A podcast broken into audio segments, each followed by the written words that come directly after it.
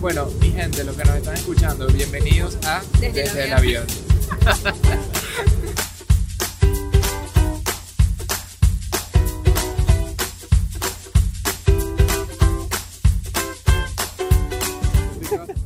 ¿Qué dice mi gente? Bienvenidos a un nuevo episodio desde el avión. Aquí estamos volando. ¿De dónde estamos? En, en Kentucky, no. En, Ok. Louis, en Louisville. Louisville. Miren, se escribe Louisville la vaina. Ah, pero la cosa. Perdón, me han regañado mucho porque digo groserías. Vamos a tratar de decir un poco menos vulgaridades, Ok. siendo todavía nosotros. Entonces, Ok. Esta ciudad se escribe Lu- Louisville. Pero, miren cómo se pronuncia. No sé si lo voy a hacer bien, pero voy a intentar. Louisville. Louisville. No, no, eres caso perdido con respecto a Louisville. Se pronun- en inglés cualquier persona lo pronunciaría Louisville, ok, pero ese, así lo pronuncian la gente que no es de Louisville. La gente que es de Louisville lo pronuncian Louisville. Michelle está dando una charla que ahorita ella le va a decir de qué se trataba esa charla porque estuvo muy muy cool. Pero pues nosotros tuvimos que manejar hora y media de Jasper, Indiana hasta Louisville para entonces abordar este avión en el que estamos que nos está llevando a Dallas Fort Worth. Venimos de hablarle a 500 niñas de high school. Un evento de verdad, mira, cuando dices what's the best that can happen, bueno, eso pasó. De verdad espectacular, eh, todo el ambiente, la calidad de gente, la respuesta de las niñas, o sea, ni, ni que se los contara podría de verdad capturar lo que fue este momento. Si tuviera una palabra para describirlo fue magia. O sea, Magia. Fue pura magia ver eh, la reacción de las niñas ante el mensaje de Michelle y después las palabras que le decían a Michelle eh, de agradecimiento y de impacto, verdad que wow, eso es lo que nos hace a nosotros darnos cuenta que estamos en una vida muy, muy ben- bendecida. Sí, justo estábamos hablando de cuál es el reward que sentimos y en qué momento lo sentimos. Y yo le dije, um, yo siento reward en el momento que una persona escucha mi conferencia o lee un post mío y me dice un comentario de al- algo relacionado a autoaceptación. Por ejemplo, una niña eh, hoy me mandó un mensajito después de la charla y dijo, gracias, me hiciste sentir bien conmigo misma.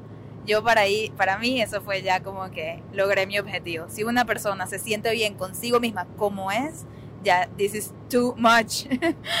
o sea, no tengo más nada que, que esperar de eso.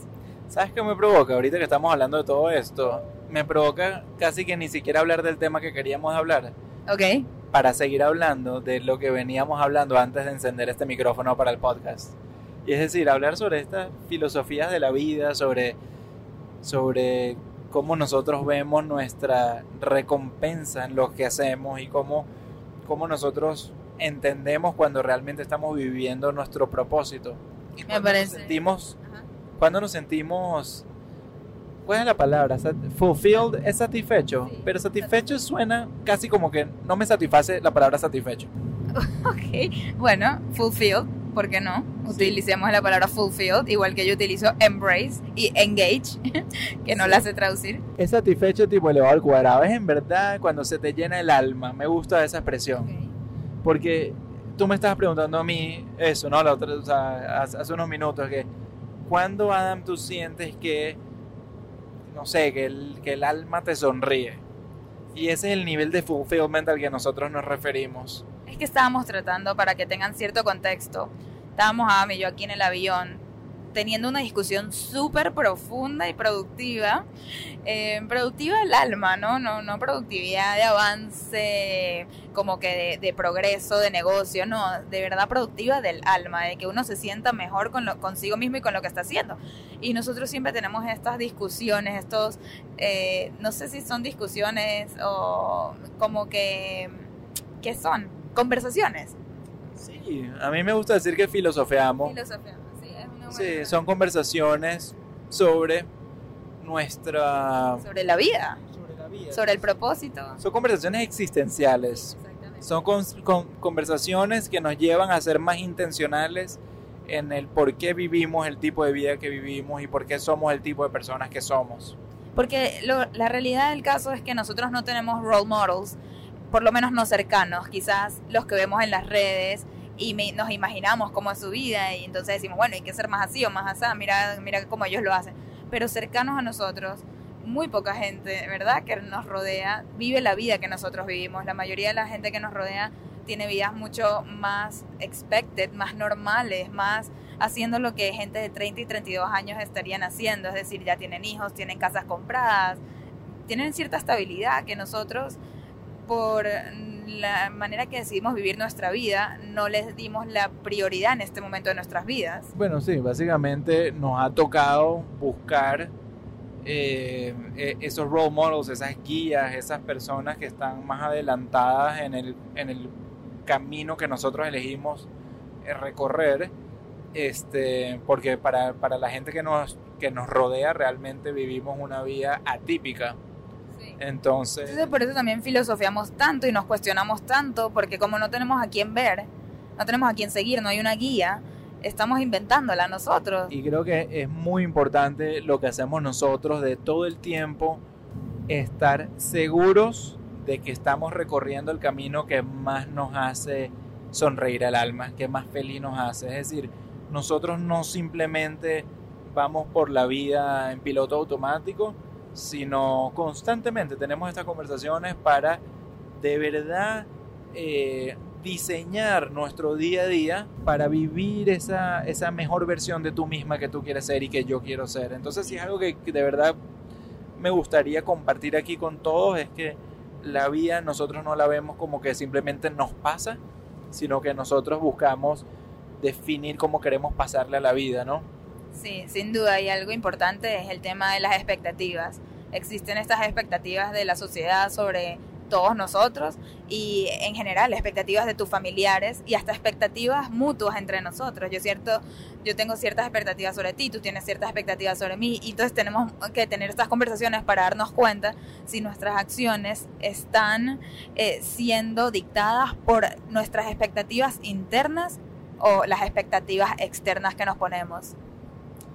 Wow, llegaste profundo y estás dando un tema donde me estás invitando nuevamente a ponerme vulnerable y yo creo que este podcast se ha prestado mucho para eso. Yo no sé si es porque no estoy en cámara que me suelta un poco más cuando se trata solamente de audio, pero justamente el tema de las expectativas nace eh, en nuestra conversación porque yo le estaba diciendo a Michelle que a mí me cuesta bastante el compartir contenido en la cuenta de Stramhacks, el, el el ser una figura pública, es decir, el, constantemente tener que estar exponiéndome eh, eh, ante, todos ustedes, pues toda la gente que la sigue, me cuesta un montón y me cuesta un montón porque hay un Adam dentro de mí que me está saboteando continuamente, que me está diciendo, Adam, eso lo que tú quieres decir no es lo suficientemente bueno de pronto, o qué pensará la gente si dices esto, o estás seguro que es material posteable, estás seguro que esto vale la pena. Entonces, toda esa cantidad de cuestionamientos y cuestionamientos y cuestionamientos nace de una, un pensamiento de miedo hacia las expectativas. ¿De quién?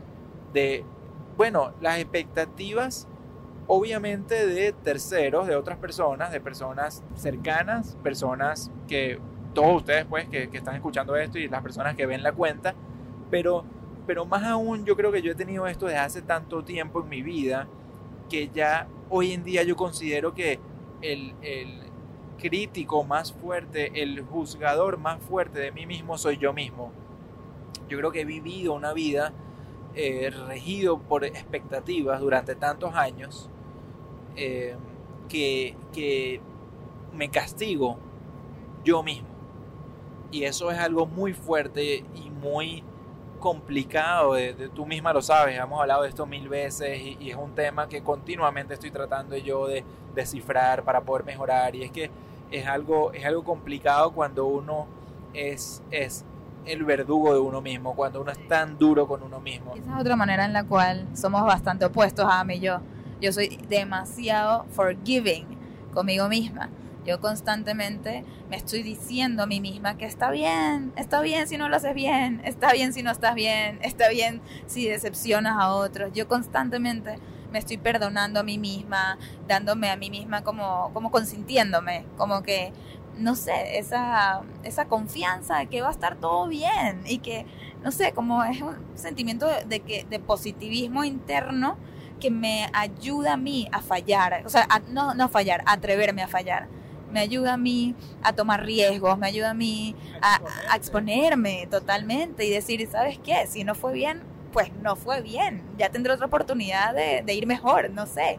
Y Adam es muy crítico, no solamente del mismo, pero también conmigo, que me ha ayudado, y ya hemos hablado de esto en otras eh, sesiones definitivamente, pero es muy crítico este, de cuando hago la charla, cuando hago los posts, siempre está tratando de, subir el nivel cuando yo soy más conformista, porque bueno, no pasa nada si no sale perfecto, tal, pero bueno, eso es algo que eh, estábamos conversando porque estábamos eh, justo diciendo que, concha, le quedamos no ha posteado mucho tiempo. Y yo le digo, bueno, ah, postea. Y yo posteo, no es que posteo tan seguido, pero si yo quiero postear, en cinco minutos te hago un post.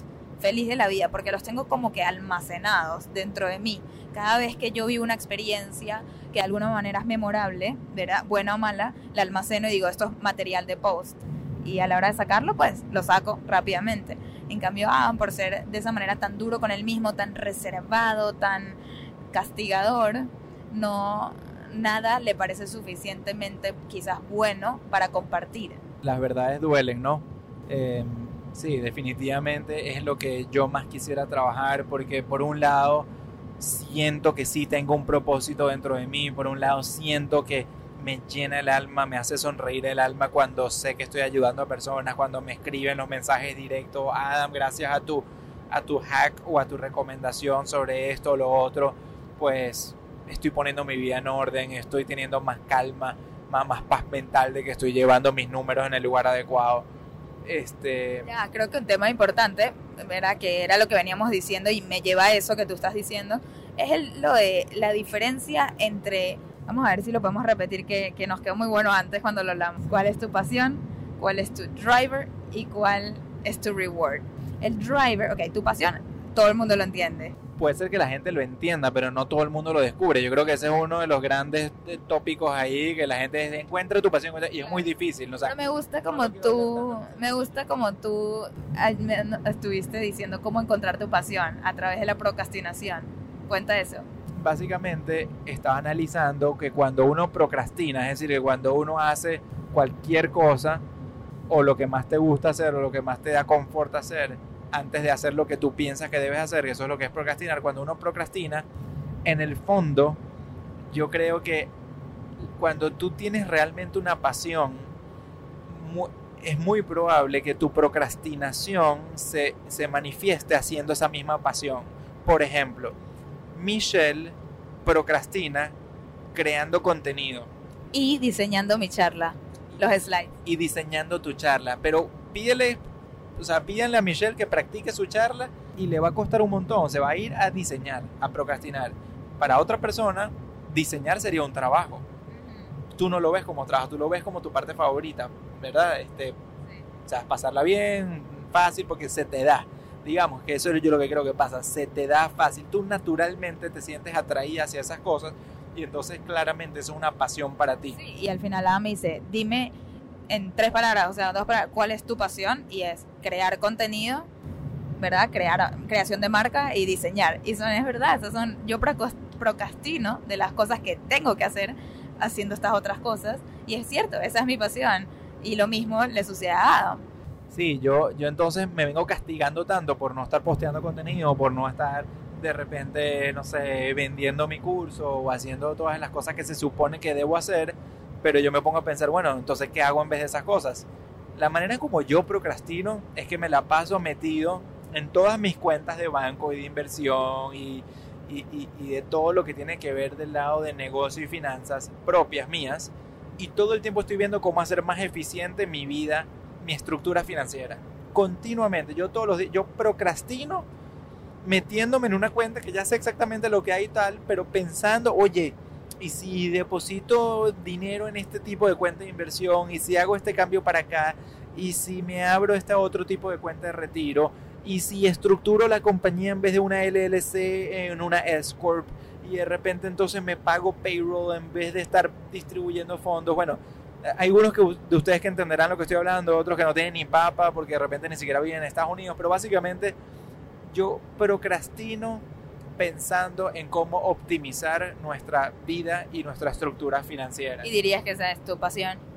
Entonces me doy cuenta que claramente eso es una pasión mía. A mí me encanta estructurar vidas financieras. Sí. Y, y, y entonces lo que yo veo como algo, digamos, mal, porque lo estoy procrastinando, como algo que, ah, pero no, eres un flojo, no trabajaste nada hoy, para muchos sería trabajo. Tú dile a Michelle que se organice financieramente y ella sería que pensaría que, que, que, que no sé, que construyó una pirámide, o sea, que, que fue un trabajo esclavizante hacer lo que yo hice por diversión. Y, Bueno. y pídame a mí que diseñe y para mí sería una tortura ponerme a diseñar. Total, sería trabajo para ti, lo que para mí es pasión, procrastinación, relajación. Sí, o sea, yo creo que lo, lo que encontramos de repente fue un poco de insight o un hack para preguntarse a veces, porque la gente no se pregunta, oye, ¿qué es lo que uno hace por procrastinación? De repente ahí escondido está la real pasión de uno. O de ahí puedes empezar a sacar el, hil- el, el hilito que te lleve a esa pasión. Sí, me parece bien. Entonces, una vez que determinas tu pasión, la otra segunda cosa que, quisimos determinar nosotros en esta conversación para llegar un poco más profundo fue el driver. El driver es tu motivador. Es decir, ¿qué te motiva a ti a trabajar, a llegar lejos o a ser esa persona que tú quieres ser?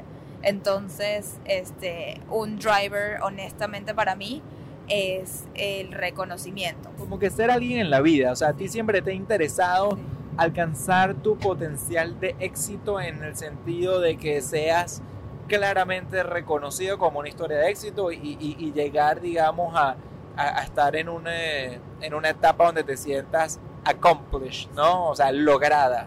Sí, sí, y eso es algo que llevo conmigo desde chiquita. Yo desde chiquita busco este sentimiento y yo siento que en esta etapa de mi vida por fin la logré. Yo nunca ni sabía si la iba a lograr o si no, pero eso siempre fue un motivador. Estás logrando porque definitivamente estás en tus comienzos, o sea, Sí. si, si tú sigues teniendo ese, esa ambición, ese driver, esas ganas, pues no hay quien te pare. Exactamente. Y ese es mi driver perso- personal. Pero, por ejemplo, hablando del tema, nos damos cuenta que ese no es el driver de Adam. Él nunca se visualizó a él estar en boca de todos, tener esta exposición, este exposure que está teniendo ahorita, que mucho se le da porque yo lo traje conmigo a este mundo de influencers y de, de crear impacto y no sé qué, y entonces él se cuestiona, conchale, ya va, pero yo quería eso, ¿en qué momento? ¿Sabes? Yo nunca me visualicé así, de repente soy esa persona, what the heck. Claro, yo creo que yo de repente me encontré sumergido, o sea, eh, digamos tú estabas muy clara en donde, eh, eh, en lo que estabas haciendo, donde querías ir, y yo no estando tan claro en eso, porque soy una persona más reservada, o porque soy una persona de repente que, que no necesariamente estoy guiado por esa ambición de reconocimiento, no encontraba, no, no, no, no, estaba tan seguro, y entonces tú en tu ayuda por encontrar, por ayudarme a mí a encontrar ese, esa pasión mía, ese driver o, ese, o, ese, esa razón de ser mía, pues me has venido guiando hacia lo que tú consideras el éxito, que es que, Adam, esta es la solución, tú tienes que estar en el spotlight, hay que dispararte tu cuenta de Stram Hacks y tienes que ser también, qué sé yo, famoso y reconocido y, tienes que crear contenido y tienes que ser una personalidad, siempre aportando valor, sin duda. Nosotros no creemos en la fama vacía, nosotros creemos en que pues seas reconocido, que es distinto a ser famoso solamente, pero seas reconocido por el valor que estás aportando. Entonces, aún así que estoy aportando valor, eso es algo que disfruto y eso a mí me ha costado mucho encarar el tema de estar en el spotlight, estar en el escenario, ser la persona, la, la, la figura en la cual la gente mira. Entonces me doy cuenta que Michelle, lo que ella le hace tan feliz y la llena, a mí de repente me está llenando más de como que de reserva, de miedos, de inseguridades, y es porque de pronto ahí no está mi ambición, ahí no está mi driver. Entonces, ¿cuál dirías que es tu driver? Es una muy buena pregunta que, que- que de verdad me he venido haciendo desde hace, desde hace mucho tiempo y Michelle siempre ha tratado de tú, siempre me has tratado aquí de ayudar con eso. Y yo creo que es importante para empezar definir y estar tranquilo conmigo mismo, que está bien que, que mi driver no sea el mismo que el tuyo. Porque yo creo que me estaba castigando antes por no tener ese mismo driver que tú. ¿Ok? Entonces, uno, ser, ser más perdonador hacia uno, ¿no? O sea, ser, más condescendiente, más, más razonable con uno mismo. Eso me ayuda a mí a relajarme y decir, ok, perfecto, no, no, no necesariamente tengo, que tener esta ambición de reconocimiento como la que tiene Michelle. Eso no significa que tenga que, que tenga que renunciar a la cuenta de Instagram ni nada por el estilo, porque no es algo, es algo que no necesariamente uno tiene esas cuentas para ser reconocido. Hay otras razones y entonces ahí es donde voy identificando, ok, qué otras razones, qué otro driver pudiera yo tener para hacer lo que estoy haciendo. Y me doy cuenta realmente que mi driver más genuino está en poder, en poder dar valor, en poder ayudar, en poder aportar a la vida de las más personas. Es tener, tener una visión, tener una opinión, tener contenidos, tener conocimiento que pueda genuinamente mejorar la vida de aquellos que me siguen y me leen. Y me gusta mucho la conclusión o la manera, la perspectiva la manera de ver eh, esto de postear que tuviste al respecto hace unos minutos, que en vez de llamarlo compartir, que tú no te sientes cómodo con el tema compartir porque no sientes que está alineado con tu personalidad, ¿cuál fue el término que dijiste? Entregar. entregar. Es que, es que esto es increíble, ¿no? Como estas palabras en verdad afectan eh, tu mentalidad acerca de las cosas. Y es que es verdad, yo, el que me conoce, sabrá que yo soy una persona mucho más reservado. O sea, yo, a Michelle a mí me pregunta cómo me fue en mi día y yo le digo bien. Yo no comparto mucha información. Michelle me hubiese contado con lujo de detalles todo lo que Y no hice nada. y, y de repente no hizo nada, pero sí, o sea, Michelle ve el mundo, lo, lo, lo internaliza y le encanta después compartir con lujo de detalles todo. Me encanta convertir y me encanta como el storytelling, contar Historias. Sí, te encanta le contar historias. Yo, yo soy una persona que si no te voy a decir exactamente lo que necesito que sepas o lo que te va a aportar valor, pues no lo digo. Yo soy demasiado directo al grano, Minimalista, al máximo. minimalista al máximo. Está con las palabras. Correcto, 100% con la palabra. Entonces, la palabra compartir, así como que compartir así mi vida y tal, realmente me causaba estrés. Me causaba ver mi, mi digamos, lo que estoy haciendo con, con, eh, con Stramhacks en general, me, me causaba verlo más como algo que tengo que hacer. Uy, tengo que compartir, tengo que postear, tengo que poner un story. entonces eso creaba cierto tipo de freno dentro de mí. De decir, uff, qué fastidio, déjame procrastinar, déjame ir a ver mis cuentas bancarias, déjame, déjame estructurar mi vida financiera. Pero entonces fue cuando le di un switch de palabras, o sea, le, eh, hi- hi- hice como un, como un cambio de, de, de approach hacia esa palabra y dije, ¿sabes qué? En vez de verlo como compartir, lo tengo que ver como entregar, porque eso yo sí disfruto. Eso sí es uno de los drivers que yo tengo, es poder, es poder entregar algo de mí para ayudar a las personas que están leyéndolo. Entonces Sí. yo creo y espero que, que tener esa visión me ayude a, a estar más activo y a querer hacerlo con más, con, con más tranquilidad, con más calma.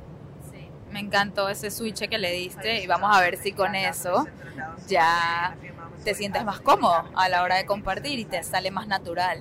Y no tengo que estar atrás tuyo ahí que, mira, postea, llevas dos semanas. Exacto, o sea, yo, yo me castigo suficientemente a mí y, y- y tú no lo haces por mal, tú lo haces porque quieres lo mejor para mí, pero ¿cuál es tu approach? Ah, tienes que postear, ya pasó tantos días. Y, y, ¿sabes? ¿Dónde está tu, tu próximo post? Tienes que, tienes que, tienes que. Y eso entonces me ha hecho ver lo que yo estoy haciendo como un trabajo. Y es que es difícil cuando uno ve algo como un trabajo, uno automáticamente va a acudir a la procrastinación, porque la procrastinación es el escape del trabajo. Pero, ¿qué es lo que yo veo en Michelle? Que gran parte de lo que hace Michelle en su vida ya ni siquiera es un trabajo, porque no busca ni siquiera procrastinar para interrumpirlo. Y eso es algo fascinante, impresionante que tú has logrado hacer. Así me sentí mucho con el libro, que yo pensaría que odiaría escribir el libro, cuando me levanto todos los días en la mañana con ganas de seguir escribiendo. Y cualquier otra cosa en mi día para mí es una interrupción para lo que más quiero hacer, que es el libro. Este, entonces, bueno, hablamos de el driver, hablamos de la pasión y solamente falta el reward. Y son tres cosas que me encantaría que ustedes que nos están escuchando también se cuestionen de ustedes mismos, ¿verdad? ¿Cuál es su pasión? ¿Con qué procrastinan? ¿Verdad? Este, o quizás ese es su full-time job, como yo diría que ya mi full-time job es 100% mi pasión. Este, ¿Cuál es su driver? ¿Qué los motiva? ¿Qué los levanta de la cama en, las mañanas y quieren, que, no sé, los hace querer trabajar en ciertos proyectos más, más que en otros? Este, y finalmente, ¿cuál es el reward? ¿Cuál es ese, esa recompensa que a ustedes, sabes, que los llena? Que cuando eso sucede, ustedes dicen, wow, qué bien me siento. Que es cuando, por ejemplo, yo salgo a una charla y una niña me escribe el comentario que les, que les dije antes de gracias porque después de tu charla me siento bien conmigo misma. Para mí ese es un reward para Adam. Es lo que le estaba describiendo cuando alguien le comenta gracias a tu hack o gracias a tu curso o gracias a, lo que tú me enseñaste pude organizar mi vida de cierta manera o cambiar mi mentalidad de cierta manera. Entonces esos son los rewards.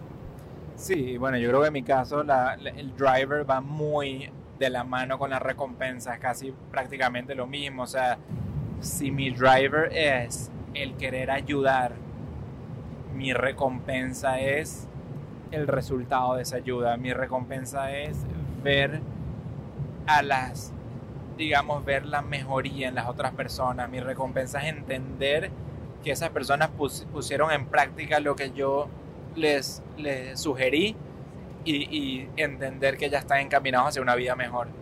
Y mucha gente confunde recompensa con dinero y asumen que, está directamente relacionada. Y es cierto, el dinero es una recompensa y no me pone triste cuando lo recibo.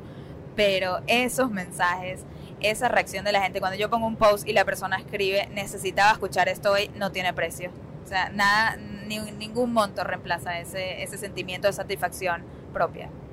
No, y me encanta que tocaste ese tema porque yo que soy una persona tan numérica y tan guiada por el dinero, he aprendido de verdad, o sea, es tan obvio para mí ya hoy en día que, como tú dices, el dinero no es la recompensa del propósito de uno si tu propósito es hacer dinero, vas a vivir una vida muy vacía y, probablemente ese propósito sea algo que no es, no es realmente tu propósito. Y es que el dinero, el dinero es simplemente, no sé si llamarlo consecuencia o si, o si llamarlo un fruto, un fruto adicional de esa recompensa tuya que es ayudar a personas a que encuentren su mejor vida, ¿no? A que encuentren una vida con más propósito, con menos miedo, con más acción. Y, y, yo de todas maneras, y yo de igual manera mi propósito es ayudar a las personas a que vivan una vida con más estructura, con más tranquilidad, con más paz financiera. Y eso claramente viene con, si tú estás llegando a ese propósito, si tú estás cumpliendo con, o sea, cumpliendo con ese propósito y, y llegando a esa recompensa como tal, va a venir ese fruto natural que es el, el dinero con él. O lo vas a poder descifrar para que venga el dinero con él, porque definitivamente todos necesitamos el dinero, todos queremos más dinero para poder hacer estos trabajos, para poder perseguir estos propósitos con mucha más tranquilidad. Es decir, que el dinero no sea un obstáculo mental de total, todo el tiempo estar hundido en que, que, ¿sabes? ¿Qué tengo que hacer para hacer más dinero? ¿Y cómo hago? ¿Y estoy quebrado?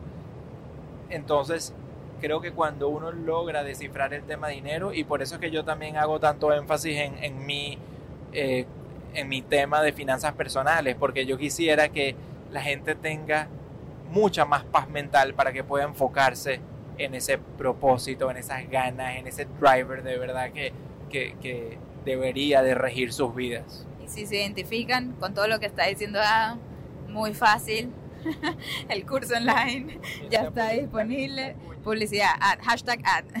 No, en serio se los digo. está el curso. o sea, es totalmente genuino. Que... Ese curso salió de las ganas de Adam de poder ayudar a la mayor cantidad de gente a la misma vez sin que él tenga que estar llamada por llamada por llamada, porque es lo que estaba haciendo, lo estaba llamando un gentío desde familiares hasta desconocidos a que él los ayude a cómo entender mejor, cómo estructurarse mejor eh, todos estos temas, ¿verdad? Y hable, se, se, da cuenta que le está diciendo lo mismo a persona tras persona tras persona y dice, conchale, tengo que poner esto en un video y cada vez que me lo pregunten, ya, o sea, es darle el video, la cosa. Entonces, este, si van a hackeatufinanzas.com, claro que sí. Este, entonces, bueno, se los recomiendo. Yo lo vi y aprendí mucho. Sí, wow. Eh, este podcast, este episodio de hoy me ha servido casi que como una sesión de, terapia para mí, ¿no? O sea, eh, hablar todos estos temas. Espero que para ustedes también. Sí, me siento con mucha más liviandad, ¿no? Me encanta como que antes, esto fue también antes de empezar a grabar, hubiésemos empezado antes de grabar, somos medio tontos. Bueno, anyways, este, dijiste algo que me gustó también, que es que te dijiste a ti mismo que, Adam, it's okay si no posteas, it's okay si el contenido no es perfecto. Wow, es que eso ha sido definitivamente la, la solución a, a, mi tema de ser tan duro conmigo mismo y ser tan perfeccionista continuamente. Yo creo que yo le estaba diciendo a Michelle que yo últimamente he estado muy distraído con la situación en Venezuela y antes de querer trabajar en nada, pues prefiero estar buscando la próxima noticia de Venezuela y ver qué está pasando y desesperado porque haya un desenlace con, con todo lo que está ocurriendo. Y, me castigaba, decía, ah, no puede ser, estás haciendo un flojo, no estás trabajando, estás muy distraído. Y sabes que eh, ese, ese pensamiento de decirme a mí, ah, me está bien, sabes que obviamente hay una situación atípica, irregular, histórica, importante que me afecta emocionalmente a mí sucediendo en Venezuela, sabes que vamos a decirnos que está bien, que, que, que, es, que es razonable, que es entendible, que que uno tenga la mente distraído y que no está mal pues enfocarse en algo que a uno le duele tanto y que uno siente tanto. Y darse ese break, ese, ese espacio. Y darse ese break, porque de verdad si no uno está en esta lucha continua, en esta carrera, en este rat race como le llaman aquí en Estados Unidos, por, por, tratar de ser como la otra persona, por tratar de llegar más rápido a tus metas, por tratar de este, lograr lo antes posible tus metas financieras y todo todo este tema de que uno a veces está corriendo, corriendo, corriendo y no entiende ni por qué está corriendo. Creo que cerramos chévere. Muy profunda. Espero que les haya gustado. Lo, curioso es que no teníamos para nada la intención de hablar de estos temas. O sea, empezamos a grabar y vamos a grabar el capítulo sobre cómo surge Stramhacks, un eh, proyecto de autodescubrimiento, pero lo dejaremos para el próximo capítulo. Así que, bueno, esperemos hayan disfrutado este capítulo, que se hayan llevado algo de valor de todo esto que dijimos. Por favor, si es así, déjenoslo saber.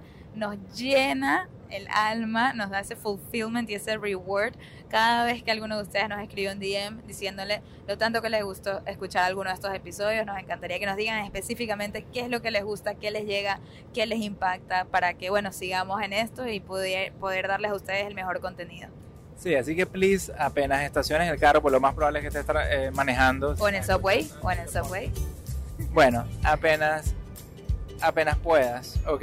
Por favor, mándanos un mensaje por DM diciendo que escuchaste este podcast y si te gustó o si no, igualito dínoslo porque nos gusta sentir que alguien nos está escuchando. Entender que por lo menos estas palabras no se las está llevando el viento y, y, que hay alguien por ahí disfrutando o sacándole provecho a esto. Así que bueno, Buenísimo. nos despedimos desde el avión. Ya estamos casi aterrizando aquí en Dallas, así que ya casi es desde la tierra, no desde el avión, pero... desde las nubes. Sí, sí. Este, bueno, le mandamos muchos cariños y abrazos a, a todos ustedes que nos están escuchando. Y hasta una próxima edición desde el avión. Bye.